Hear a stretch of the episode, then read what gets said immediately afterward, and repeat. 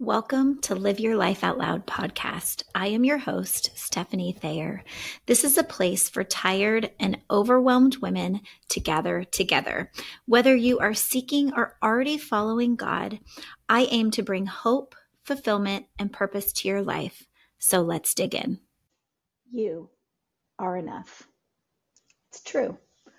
I know you may not have been told that, but you are exactly who you're supposed to be. So I want to spend some time talking about that today. If we haven't met, my name is Stefanie Thayer. My friends all call me Steph.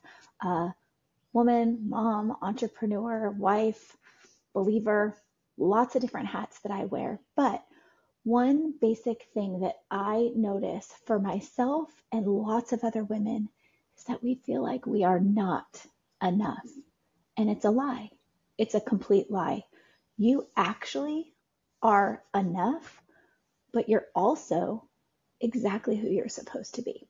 So I'm not sure if you are aware of how difficult it actually is to become pregnant, have a baby be made, all the cells, they duplicate how they know what to become. One becomes a kidney, one becomes an eye. It is magical, you guys. Creation of a human life is one of the most fascinating and unbelievable things. So just the fact that you were born is a miracle in of itself.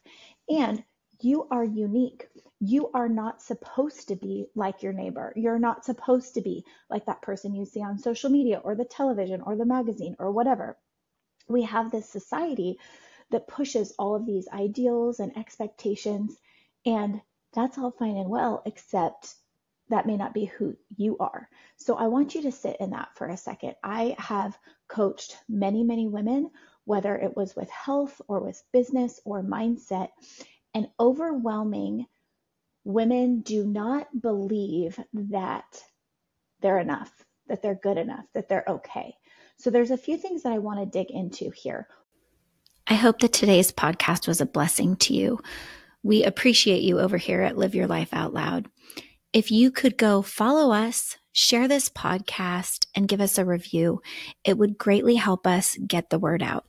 Have a wonderful week.